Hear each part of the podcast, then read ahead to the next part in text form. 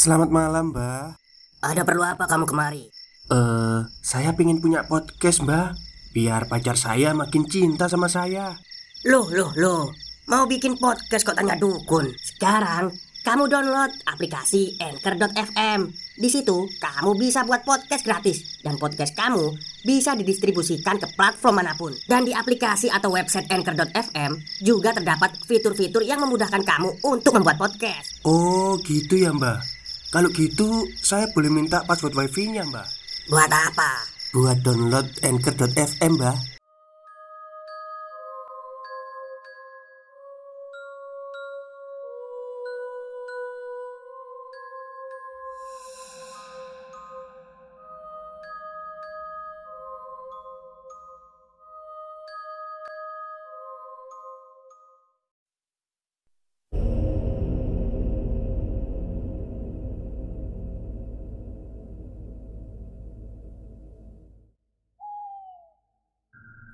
Assalamualaikum warahmatullahi wabarakatuh. Halo semuanya Jumpa lagi dengan saya Chow Sing Sing Kurator dari Podcast Horror Night Story. Halo apa kabar semuanya? Ya semoga kalian semua sehat-sehat ya. Dan seperti biasanya pada malam hari ini Saya kembali dan akan menghadirkan sebuah kisah mistis Untuk kalian semua Kisah mistis kali ini saya datangkan dari tweet twitternya Mas Dio Seta Mengenai bocah yang membawa sebuah wabah penyakit. Seperti apa kisahnya? Mari kita simak. Hei tunggu! Aku berlari mengejar layanganku yang terputus karena kecerobohanku. Sepertinya layanganku terbang ke hutan jati Aku berusaha mengejar dan mencarinya. Cukup lama sampai akhirnya layanganku terlihat tersangkut cukup tinggi di pohon jati. Perlahan aku memanjat untuk meraihnya. Terlihat pemandangan seluruh desa dari atas sini. Tidak lama, langit terlihat sudah mulai gelap. Aku segera mengambil layanganku dan turun dari pohon. Namun, ada sesuatu yang menarik perhatianku. Sebuah rumah yang terlihat terpisah dari desa di antara pohon-pohon jati dan hutan bambu. Langit mulai gelap. Aku sedikit merasa kesulitan untuk menemukan arah kembali ke desa. Sepanjang aku berjalan, yang kulihat hanya pohon jati saja Awalnya aku merasa biasa saja Sampai Sayup-sayup aku mendengar suara dari dalam hutan. Aku menghampirinya Berharap itu adalah warga desa yang kukenal.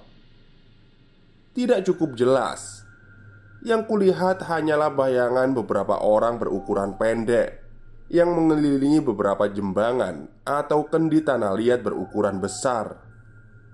Aku mencoba mendekati namun, belum sempat aku ke sana, seseorang menarik tubuhku. Shh, meneng, ojo merono. Ucap seseorang yang menarikku tadi. Seorang kakek berambut putih dengan janggut panjang menahanku untuk mendekat. Aku menurutinya dan mulai menjauhi tempat itu. Lah, Kenapa mbah? Mereka siapa? Tanyaku Kakek itu tidak menjawab. Ia terus memperhatikan makhluk itu Yang perlahan pergi meninggalkan kendi-kendinya. Ah, wis-wis aman. Kakek itu meninggalkanku Dan pergi memeriksa kendi Yang ditinggalkan orang-orang tadi. Aku menyusulnya Bermaksud menanyakan arah keluar dari hutan ini namun, saat aku mendekatinya, tanpa sengaja aku melihat isi dari kendi itu, dan spontan aku menutup mulutku. Bau amis tercium dengan sangat pekat dari benda yang berbentuk seperti organ tubuh manusia itu. Aku segera mundur dan menahan rasa mualku. Nah, ngopo kowe sik nang kene? Dang mulai. Itu pergi kamu ke arah barat. Itu jalan keluarnya. Pokoknya kamu pergi berlawanan sama arah hutan bambu. Nanti pasti ketemu sama desa. Perintah kakek itu marah. Aku menuruti perintahnya dan segera berlari meninggalkan hutan jati di tengah gelapnya malam. Benar apa kata kakek itu? Akhirnya, aku melihat perbatasan desa. Suasana desa terlihat lebih sepi dari biasanya. Aku memperlama jalanku untuk mengatur nafas sekaligus memikirkan alasan apa jika nanti ibu tanya. Belum sampai ke rumah, sesuatu yang aneh menyita perhatianku. Terdengar dari salah satu rumah tetanggaku suara anak-anak yang sedang tertawa cekikikan. Padahal lampu di rumah itu terlihat gelap. Harusnya mereka sudah tidur. Aku mengintip dari jauh. Terlihat beberapa anak kecil berkulit pucat dengan telanjang bulat keluar dari rumahnya. Mereka membawa kendi besar dengan gayung di tangannya. Rasa takut mulai menyelimuti tubuhku dan memaksa tubuhku untuk berlari ke rumah. Samar-samar aku menoleh, namun bocah-bocah itu sudah tidak ada. Ya ampun, Gilang, kamu ini dari mana aja, toh? Tanya ibu yang bersiap memarahiku. Anu, bu, Gilang cari layangan di hutan Terus nggak bisa pulang Jawabku sambil terengah-engah. Makanya Kalau main jangan jauh-jauh. Sana mandi terus makan. Perintah ibu dengan wajahnya yang cemas. Aku segera menuruti perintah ibu untuk mandi dan menghampiri masakan ibu yang sudah matang. Bu, di hutan jati itu ada rumahnya siapa sih? Tanyaku penasaran Oh Itu rumahnya Mbah Karto Kenapa emang? Jawab ibu sambil mengambilkan nasi untukku Kok dia tinggal menyendiri di sana bu? Berarti orangnya aneh ya? Tanyaku lagi dengan polosnya Hus, gak sopan kamu Rumah Mbak Karto itu udah lebih dulu ada daripada desa kita Ya namanya juga orang tua. Pasti nggak mau pergi dari tempat yang dia tinggali dari kecil. Jelas ibu. Aku menghabiskan makananku dan segera beristirahat. Pulang sekolah seperti biasa Aku melemparkan tasku ke rumah Dan pamit pada ibu untuk pergi bermain dengan anak-anak seumuranku. Layaknya permainan anak kecil Kalau bukan bermain layangan ya pasti bermain kelereng. Namun Entah mengapa hari terasa begitu cepat. Tiba-tiba langit sudah memerah lagi Dan teman-teman pamit pulang satu persatu. Aku segera menyusul untuk pulang ke rumah Tapi tak seperti biasa. Ibu sudah menungguku di depan jalan untuk menjemputku. "Gilang, ayo pulang. Jangan main sampai malam lagi." Perintah ibu.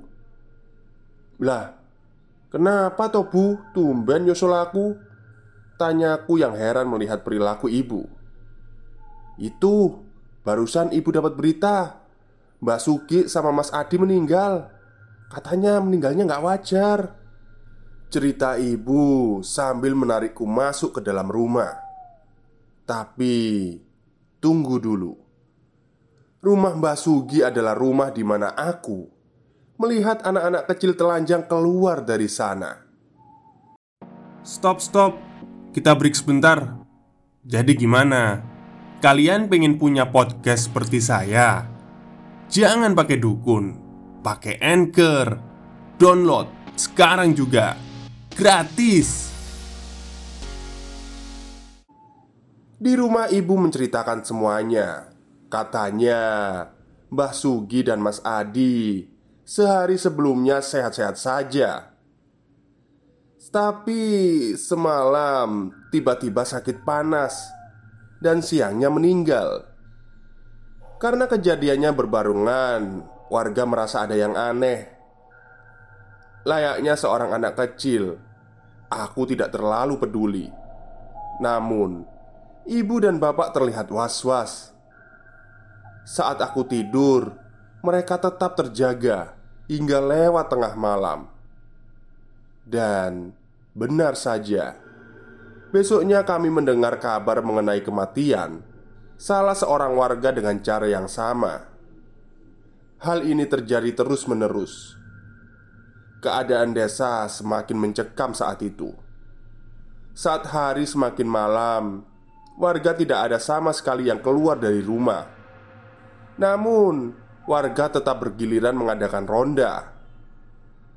Beberapa rumor tersebar dari desa lain bahwa ini adalah perbuatan makhluk halus, sehingga warga berjaga-jaga hingga lewat tengah malam di rumah masing-masing agar makhluk itu tidak masuk ke rumah.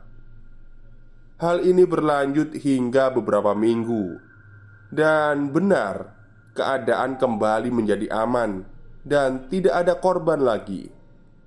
Hari ini bapak terlihat lelah. Seharian ini ia bekerja di kebun salah satu seorang juragan yang sedang panen. Biasanya bapaklah yang tidak pernah absen untuk lelean atau begadang. Namun, karena merasa keadaan sudah aman, jadi hari ini tidak ada yang begadang untuk menjaga rumah. Malam ini aku bermimpi sedikit aneh. Aku seperti mendengar ada suara benda yang dipukul-pukulkan dan diiringi dengan suara seperti well wo, well wo. Aneh sungguh aneh. Walau begitu, aku masih terlelap di dalam tidurku hingga muncul wajah seseorang yang terlihat marah. Aku ingat itu adalah wajah dari Mbak Karto. Dia terlihat marah dan berteriak, "Bangun!" Sontak aku kaget dan membuka mata. Hampir tak bisa aku percaya. Tepat di hadapan wajahku, ada wajah anak kecil pucat, terlihat menyeringai memandangku. Yang baru kusadari, matanya terlihat hitam, seolah tidak ada bola mata di sana. Aku panik dan berteriak Bapak, ibu, tolong gilang Keringat dingin mengucur di leherku Terlihat Sebuah kendi tanah liat besar Seperti yang kulihat di hutan Berada di genggaman makhluk itu Mendengar teriakanku Makhluk itu malah tertawa sambil melompat-lompat meninggalkanku Aku terus berteriak, namun bapak ibu tidak menjawab panggilanku. Akhirnya aku memutuskan untuk berlari ke depan, menghampiri mereka agar aku tidak sendirian. Tapi rupanya ini belum selesai. Di ruang depan tempat bapak biasa tidur, terlihat makhluk-makhluk berwujud anak kecil itu sedang melakukan sesuatu pada bapak dan ibuku yang sedang tidur. "Pak, Bu, bangun!" Aku mencoba membangunkan mereka. Makhluk itu menyadari kehadiranku. Mereka hanya tertawa dan meninggalkan bapak dan ibu dengan tawa yang mengerikan. Yang berbeda kali ini, kendi yang mereka bawa sepertinya terisi sesuatu. Aku segera menghampiri bapak dan ibu mereka masih tidak sadar. Aku mencoba menyentuh tubuhnya dan terasa panas dari badan mereka. Berkali-kali aku mencoba membangunkan, namun tidak berhasil. Di tengah rasa khawatirku, aku memberanikan diri untuk berlari keluar untuk menemui kepala dusun yang tak jauh dari rumahku. "Pak, tolong, Pak." Aku mengetuk rumah Pak Kadus dengan keras beberapa kali. Terlihat lampu di rumah itu masih menyala, dan aku tak menunggu lama hingga pintu rumah itu terbuka. "Loh, Nak Gilang, kamu kenapa? Ada apa malam-malam begini?" Tanya Pak Kadus yang membukakan pintu menyambutku. Bapak sama ibu pak Badannya panas Gilang udah coba bangunin Tapi nggak bisa-bisa Aku menjelaskan kondisi bapak dan ibu sambil menahan tangis Tanpa banyak bertanya Pak Kadus segera mengambil beberapa perlengkapan Dan menemaniku ke rumah Bapak dan ibu masih belum sadar Pak Kadus mengambil kompres dan mencoba menurunkan demam mereka. Terlihat beberapa warga juga datang membantu. Aku, aku hanya bisa menangis memandang mereka. Nak Gilang, sebenarnya apa yang sudah terjadi? Kenapa bapak dan ibumu bisa gini? Tanya Pak Kadus.